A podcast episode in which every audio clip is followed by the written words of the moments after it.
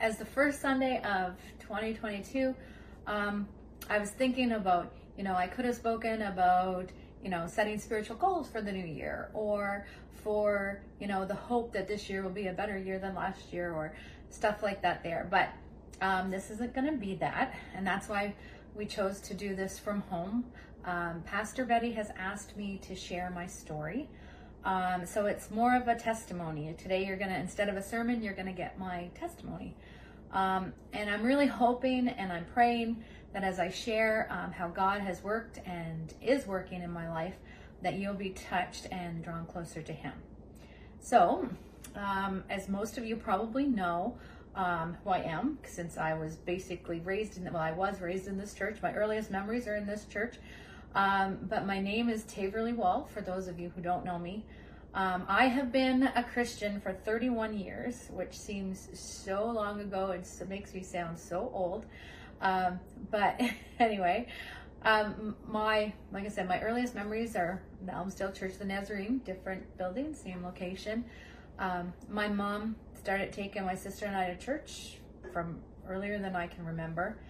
But yeah, she took us every Sunday. Whenever I was about 6, my mom took my sisters and I to the revival meetings every night. And there was one night that my dad came with us, and I can remember very clearly my baby sister getting passed off and my parents going to the altar. My mom, she was a Christian already, but this was huge for my dad to even be there. And I can still remember, even though I was only, 4, 5, 6, the man my dad was before he got saved, and the changes after that had happened after he got saved. And one big change was that now our whole family went to church, and we were at church every time the doors were open. Yeah, so I did grow up in the church. I was the type of kid that said sorry very easily and very often. I was, yeah, very, very quick on the sorry. I was never really sorry. I was only sorry I got caught. And unfortunately, my relationship with God as a child was very much like that. Basically, I'd do whatever I wanted, and usually that wasn't very good. And then I would go to the altar almost every Sunday evening and say sorry, and then I go back to doing what I wanted the rest of the week. So my sorry wasn't really, I didn't mean it.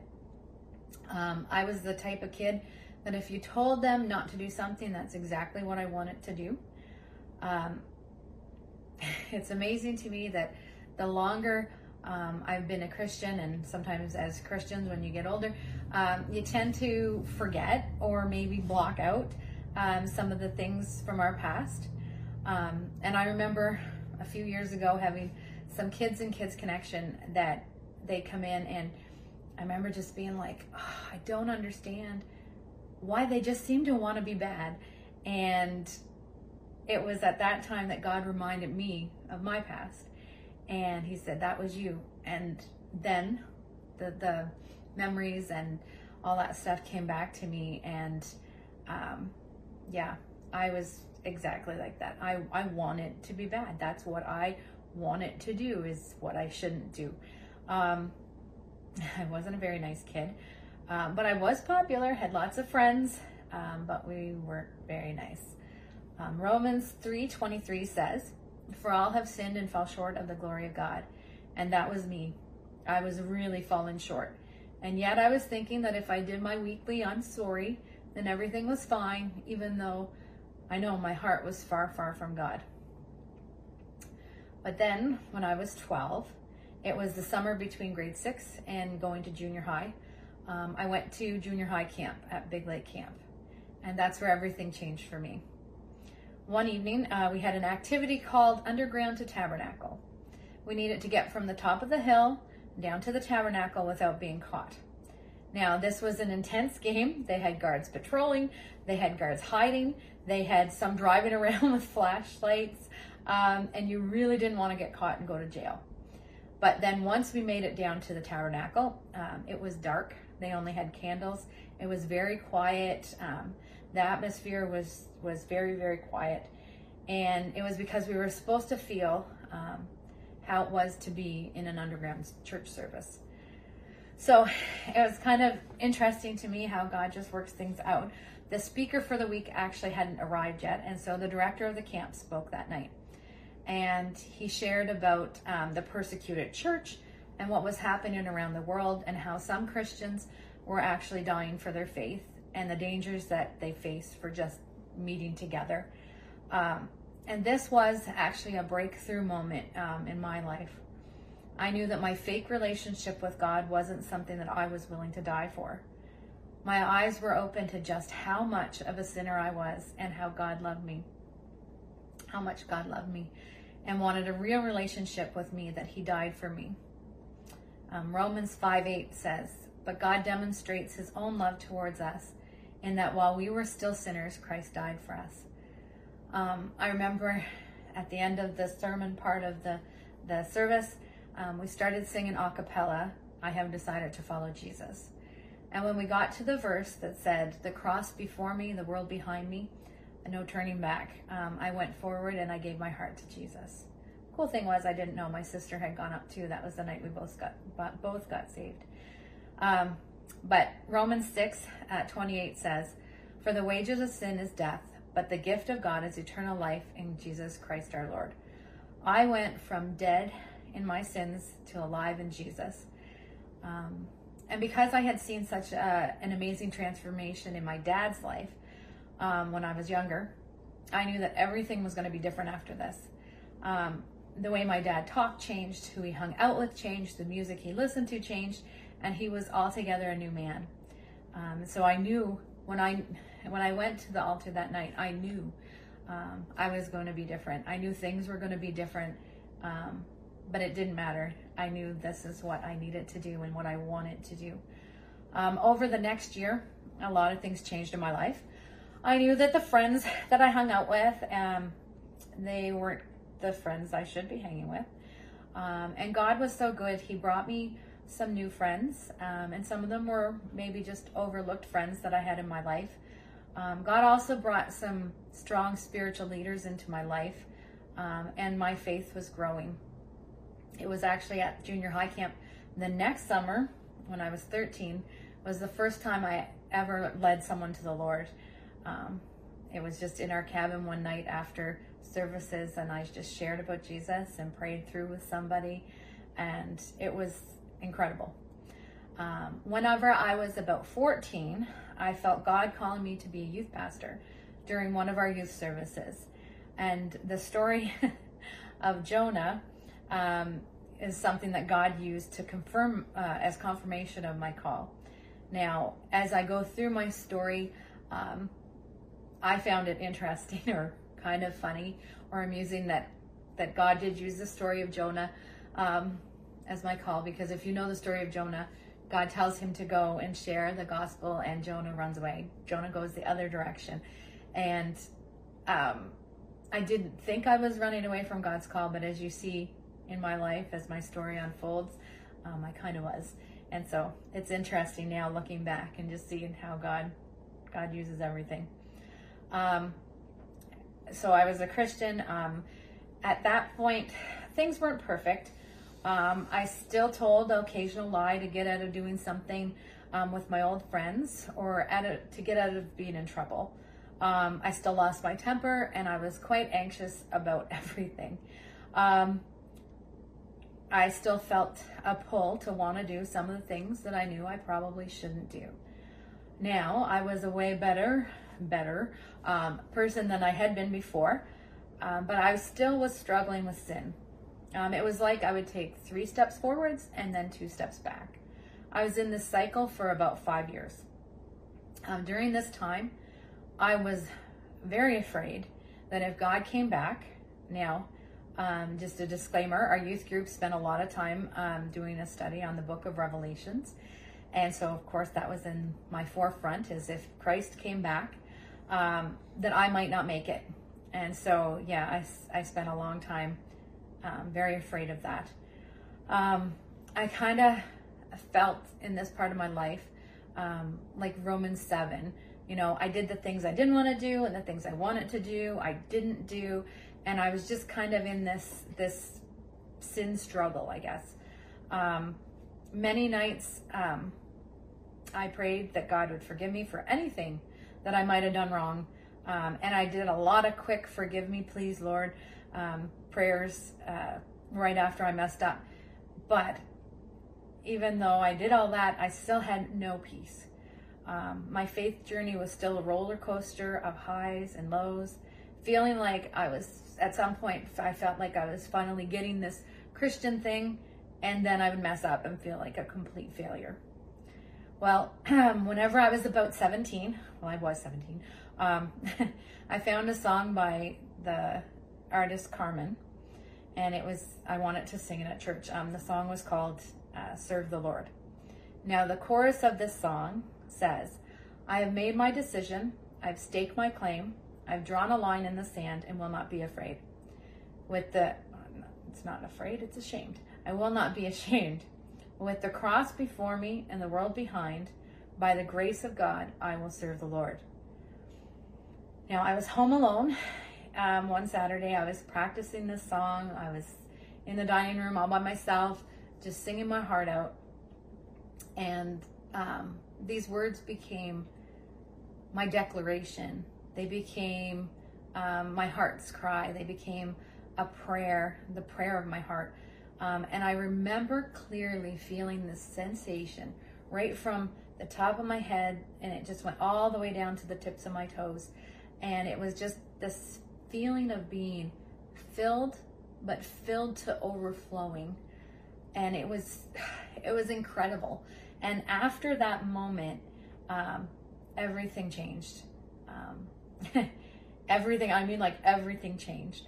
I remember looking outside and the colors were brighter. It was like I could see color almost for the first time. You know, everything seemed more beautiful, brighter. It was incredible. And all of that was super cool. But what was even better was after that moment, the sin struggle was gone. Now, hear me right on this. I am not perfect. I still mess up to this day. But what I mean was the want to do things I shouldn't have done. That roller coaster of highs and lows and feeling like a Christian, feeling like a failure, all that stuff was gone. And there was this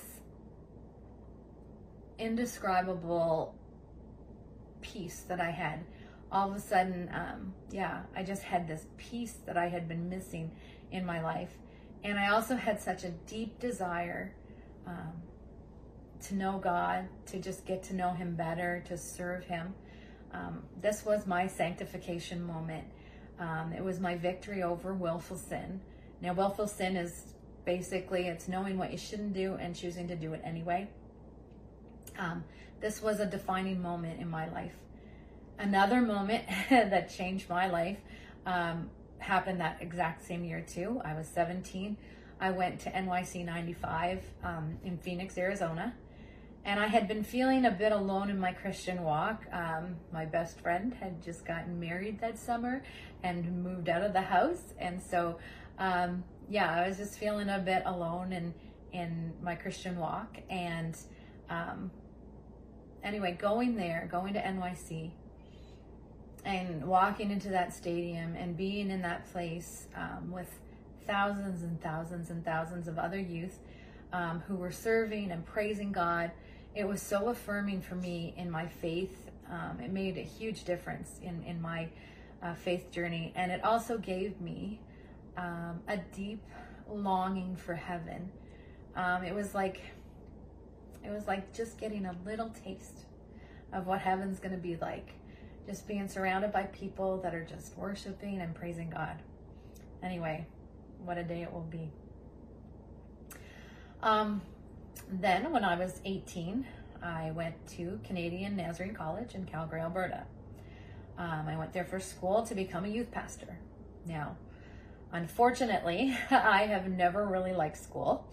I did fine in school. I didn't have problems, but I just never liked school. Now going out here to this school, I knew I needed to do school to become a youth pastor. And I thought going to a Christian school was going to be so different because I loved church things. I loved youth group activities. I was very involved. And so I kind of had it in my head that this was going to be kind of like that, a mixture of the things I really liked with school thrown in.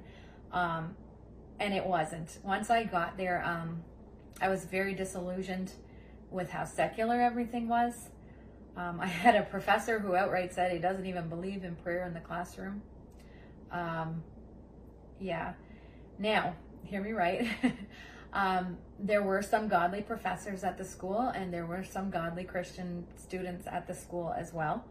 But overall, the experience there was not what I expected. I only stayed in one semester. Now, on a positive note, I did meet Ryan there, and we were married the next summer. And I came back home and started working with the teens in our church. And then the first year that Ryan and I were married, we led a youth group musical, and we spent a lot of time with the teens. And I kind of felt like I was fulfilling my calling even without going to school, because I was doing youth ministry in a sense at the time. Then once we had Braxton was born, my focus went to just basically keeping the kid alive. No, I'm just joking. But even though some days it did feel like that, I was 20, I didn't have a clue what I was doing. And yeah, motherhood all of a sudden was huge. At that same time, Ryan wasn't finding work here in PEI. And so when Braxton was 6 months old, we moved to Grand Prairie, Alberta, so that Ryan could work with his dad. We both got involved at the Nazarene Church out there. We started with teaching Sunday school for the youth, and then we were on a worship team. I became a prayer partner and a mentor. During the time that we were out there, we added Bryden and Bryce to our family. Now, with three little boys in my life, it was quite busy. I was still doing stuff, though, at the church. And I remember hitting a dry spell in my faith. I remember phoning my father, who has always been one of my spiritual mentors, one of my people that I go to for spiritual advice. And I called my dad, and I said, I know God's with me. And I know he's able to do anything, and he can be trusted with everything. And I'm encouraging others in their faith, but why do I feel so empty? It's like I'm pouring it all into everyone else and have nothing left for me. Now, it wasn't too long after this. Now, that was a hard season to be in. That was a hard spell to be in, because I knew here things about God and my faith, and it was not shaken in that sense, but I wasn't, in a sense, feeling anything. And that's the thing, is we can't trust our feelings. My head, thank goodness, my faith stayed firm, even though I did go through this dry spell. And it wasn't too long after this that God began filling me up again. I spent some time in deep prayer with him, and he showed me a lie I had believed about my worth. And he revealed his truth to me through a vision. And I can still see it very clearly, where God shows me that I'm worth more than gold to him. Now, 1 Peter 1:18 and 19 says, For you know that it was not with perishable things like silver or gold that you were redeemed, but by the precious blood of Jesus. And again, I was overwhelmed by God's love, and that he thought I was precious enough to die for. God continued to work and do some pretty amazing miracles in our lives, and we were able to move back to PEI.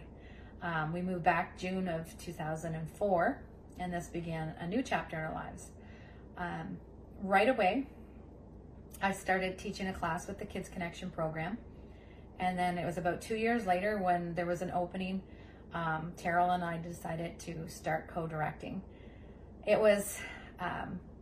we still do it to this day, but it was after one of the Kids Connection nights that Scott Wilson approached me and asked me if I would speak at the 10-11s camp at Big Lake Camp.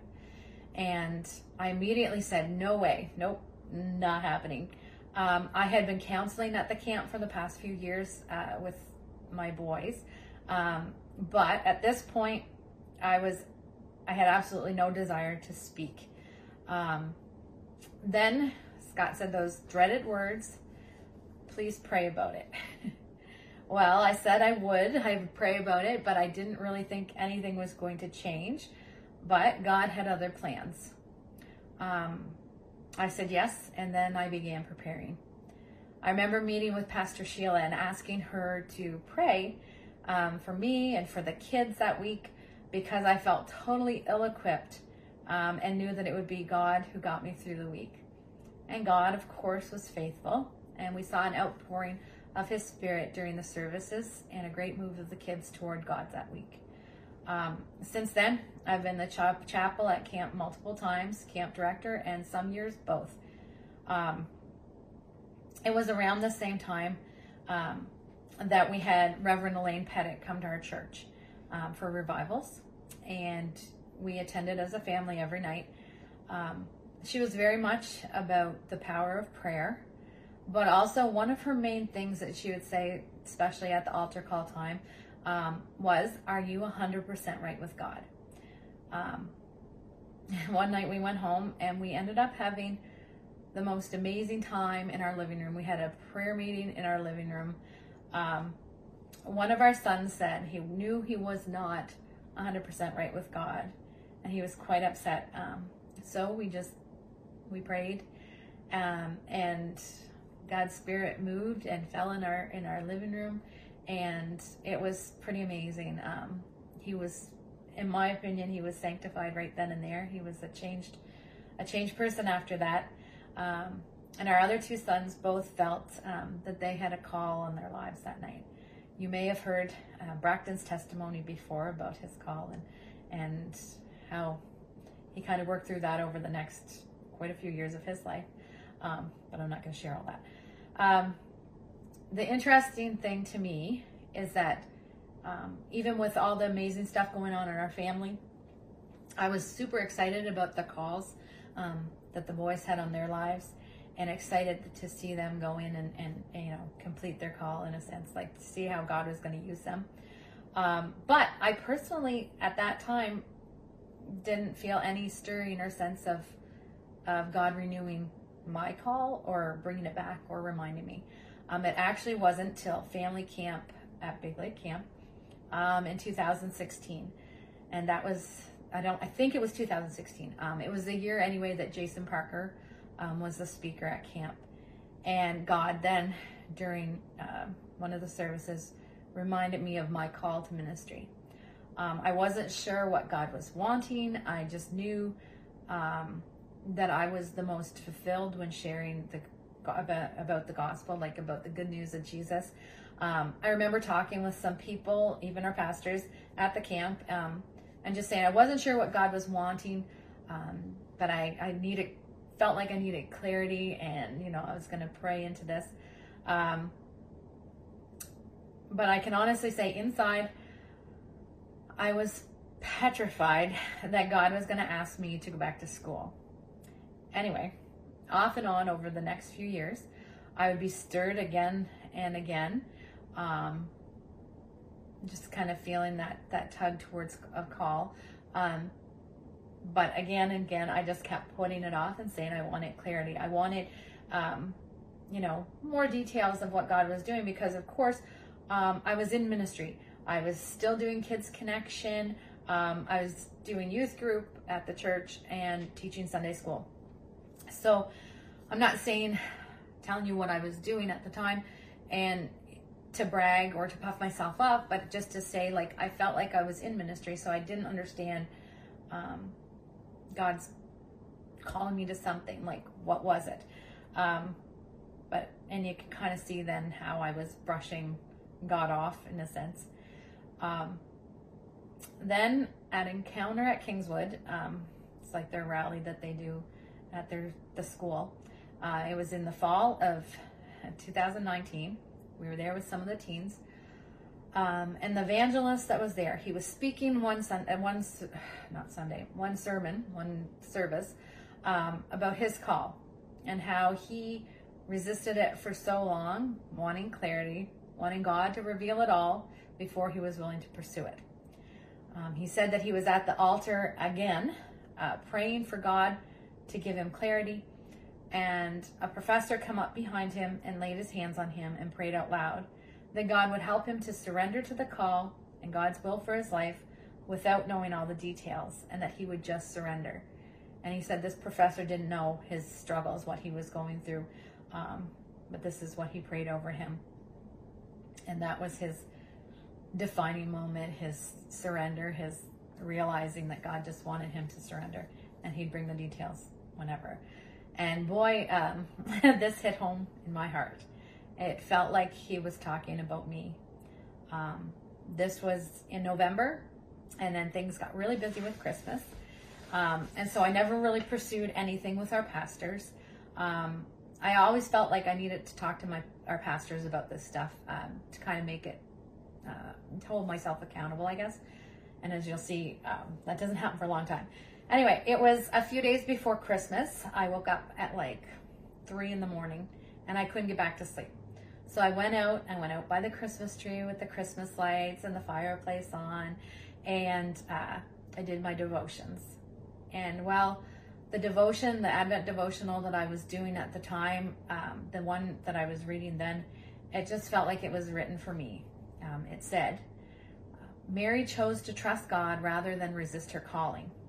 And it went on to say that we need to value God's opinion most. And then the closing prayer said, Father, thank you for choosing someone as humble as me to be used for your glory. I commit today to do whatever you want me to do, even if it's difficult, even if the people around me don't understand. What you think is most important to me. I know your plans are worth any resistance I might face in this world. Now these words, they were my prayer. I felt them deeply. I know I'm not a great speaker by any means. I'm not eloquent, and I really don't enjoy school.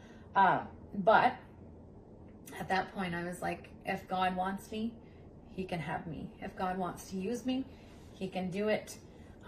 It's not about me, it's about God.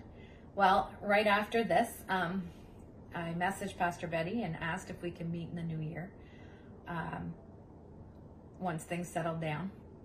Now, the new year came, and so did COVID, and a complete shutdown. This was a complete change for me. I worked 55 hours a week, and then was at the church Wednesday nights, Friday nights, Sundays, and some Tuesday nights. And so to be completely shut down was actually what I needed in that season.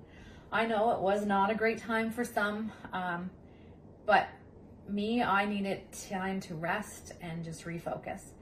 And then it was time to figure out how to keep the children's ministry going online, which touched families that hadn't attended Kids Connection before, and how to do youth online. And the same thing with that. We also heard from parents who were thankful for something to do, and how to do Sunday school online. Now, before COVID, I hated get my picture taken. I still don't like get my picture taken, but I hated get my picture taken.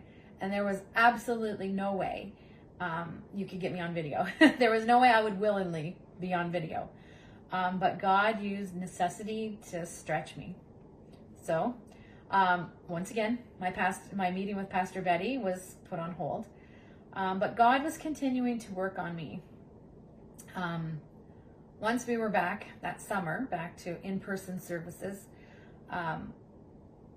Pastor Betty was talking about surrendering ourselves to God, and God continued to show me things that I needed to surrender. And God is so good. The more things I surrendered, the more things he showed me that I needed to surrender. I went to say that I was completely surrendered to him, and as I felt that, and that's what I wanted, then he would show me different areas of my life maybe that I wasn't surrendered in. And as I surrendered those, he'd show me something new that I needed to take care of. And I think that's pretty amazing on God's part, just to see how you know, if he would have shown me all the things I needed to surrender right in that first moment when I said, Lord, I surrender everything, I think I would have been completely overwhelmed, and I don't even know what would have happened.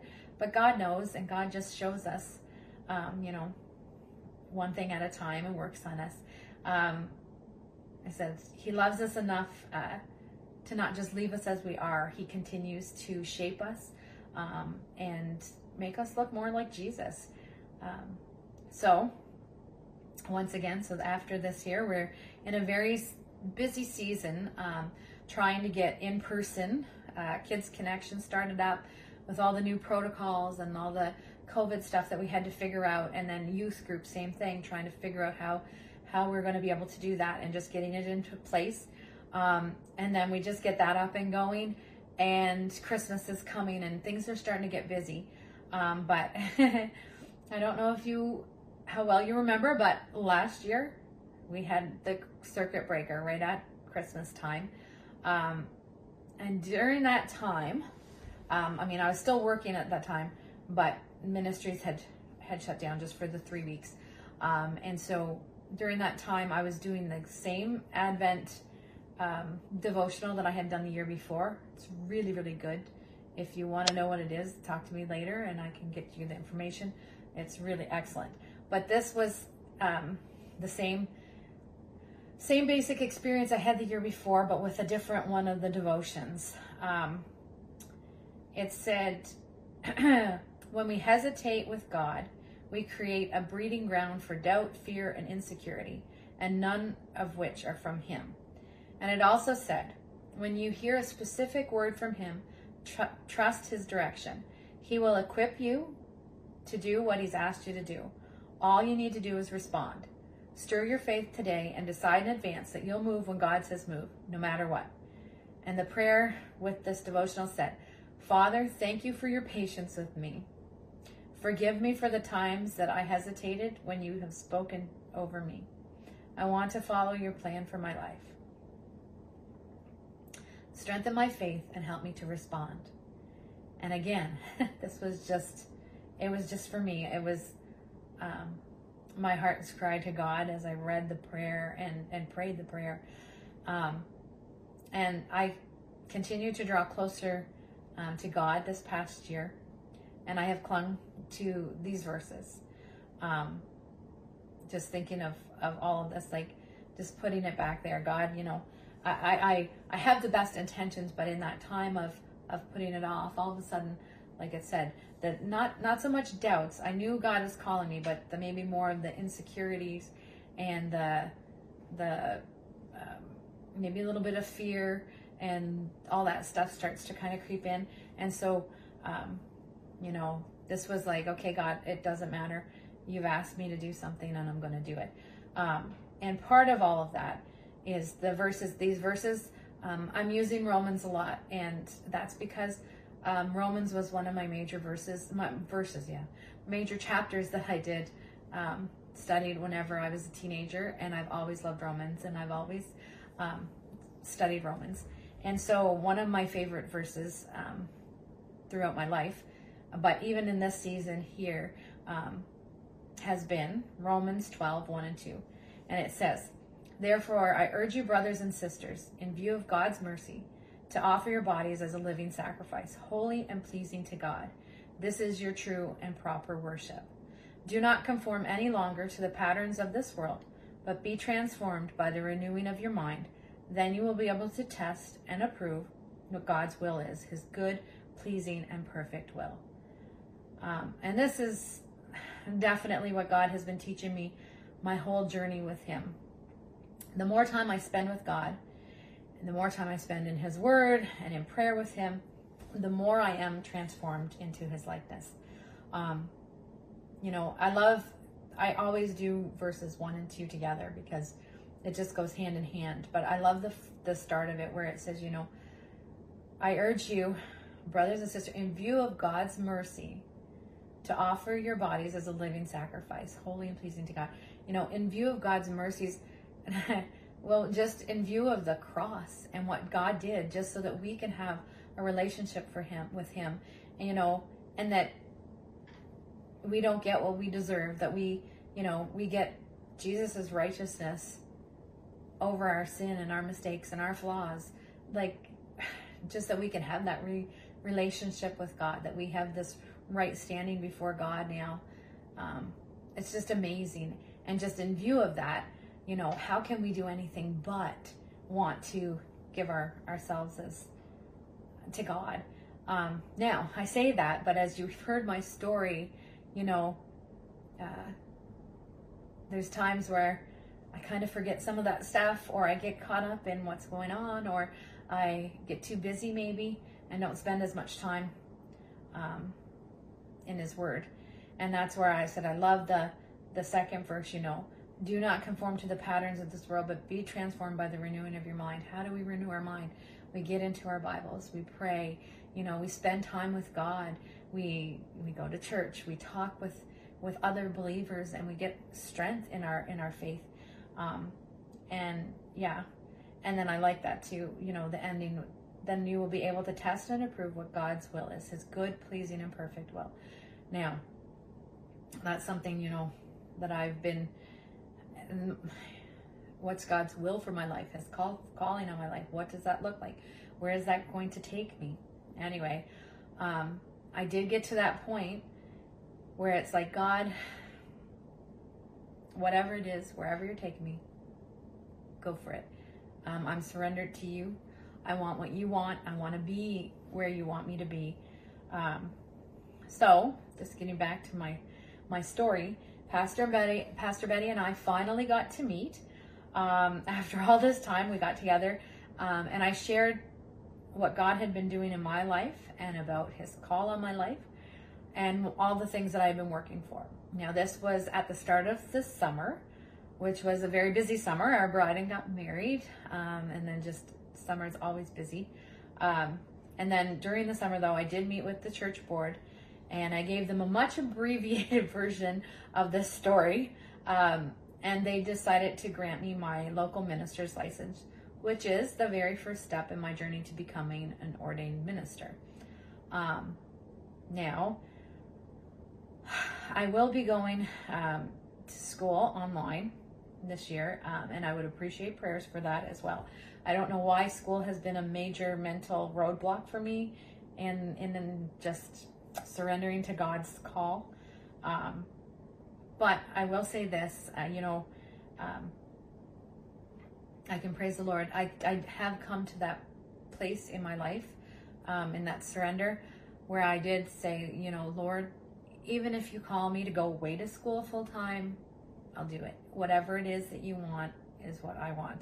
Now, as of right now, I'm feeling very led to just do online learning, and stay here, keep doing the ministries that I'm currently doing in our church. I realize my story has been lengthy, but I'm hoping that you are able to be encouraged. I can honestly say that giving my heart to Jesus was the absolute best decision I have ever made in my life. And even though the journey isn't all roses and perfect, it's completely worth it. Jesus Himself tells us in John 16:33, and this has been one of my verses probably for the last few years, especially since COVID hit and just the horrible things that have happened in our world around us during this time. John 16:33, Jesus says, I have told you these things so that in me you may have peace. So that in this world you will have trouble, but take heart, I have overcome the world. So Jesus outright tells us it's not always going to be easy, but it is so worth it. You know, I just read again the other day how all the disciples, the ways that they were martyred for their faith. And I think of Jesus on the cross. And I can certainly say with certainty that my faith in Jesus is worth dying for. Another one of my, in a sense, life verses, or a verse that's been very special to me all my life, is Luke 9:23 and 26. Jesus says, Whoever wants to be my disciple must deny themselves, take up their cross daily, and follow me. For whoever wants to save their life will lose it, and whoever loses their life for me will save it. What good is it for someone to gain the whole world and yet lose or forfeit their very self? Whoever is ashamed of me and my words, the Son of Man will be ashamed of them when he comes in his glory and in the glory of the Father and of the holy angels.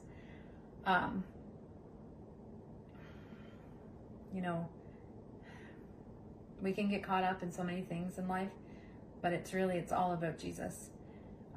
You can have everything. You can be famous. You can be a superstar. You can be rich. You can do all the things that the world says are successful, but without Jesus, it's worthless. It means nothing. And I just pray that may we all deny ourselves daily, take up our crosses. So I guess my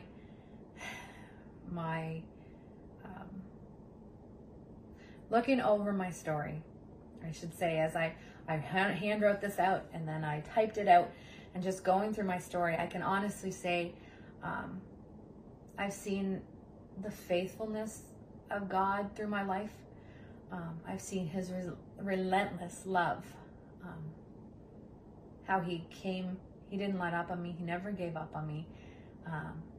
Just that overwhelming sense from the time that I gave my heart to Christ, that was the thing that hit me in that moment. Like I said, when I was 12, I was such a sinner, and yet Christ loved me enough to die for me. And then even as I, in a sense, failed him, or maybe kind of ran from his calling or his plan for my life over and over and over, even though maybe it wasn't my intention, but seeing it written all out and everything, it's like, wow. I felt like, as I was reading my story, I felt like one of the Israelites, and you see how the Israelites, they come to God and then they're away from God. They come to God, and I never fully, I never went away from God, but it's still that same thing of just seeing how God just loves me enough to just keep after me, keep on me. He has a plan for my life, and that's what I want. That's where I'm at. Is where I want his plan, and he must have something planned for me, because he hasn't given up on me. He hasn't let it go. He hasn't left it alone. So it'll be interesting to see where it all goes. But I just, sharing Jesus with people is my absolute favorite thing.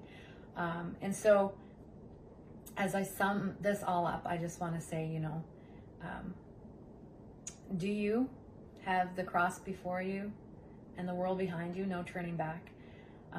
It's interesting that the two songs that had major impact in my life both had that same vision of the cross before me, the world behind me. And I pray that you and that I will truly keep the cross and all it means always before us. And even though that my short story shows my stubbornness, may you see God's faithfulness, how he never gave up on me, even though like Jonah, I've run the other way. And now, close to 30 years later, I'm finally where he wants me to be. I'm just going to close in prayer. So, Father God, you are such a great and amazing God. Thank you for your love for us. Thank you that, Lord, you chose to willingly come to this earth and to die for us so that we can have that right relationship with you. May we never take that gift for granted, God. And I pray that you will speak to all who are listening, whether their need is for repentance and to have a relationship with you, God, to be saved, or whether their need is surrender of some area of their life, or to embrace your call. Lord, I just pray that you will speak into the hearts, that you'll challenge us and help us to give all of ourselves to you. Thank you for never giving up on us, God. You are such a faithful and amazing God. I love you. I just ask, Lord, as we have just started a brand new year, that you would just bless our church, God.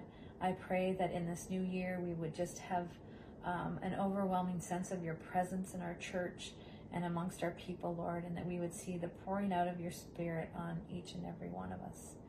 In your holy, awesome, amazing name, God, I ask it all. Amen.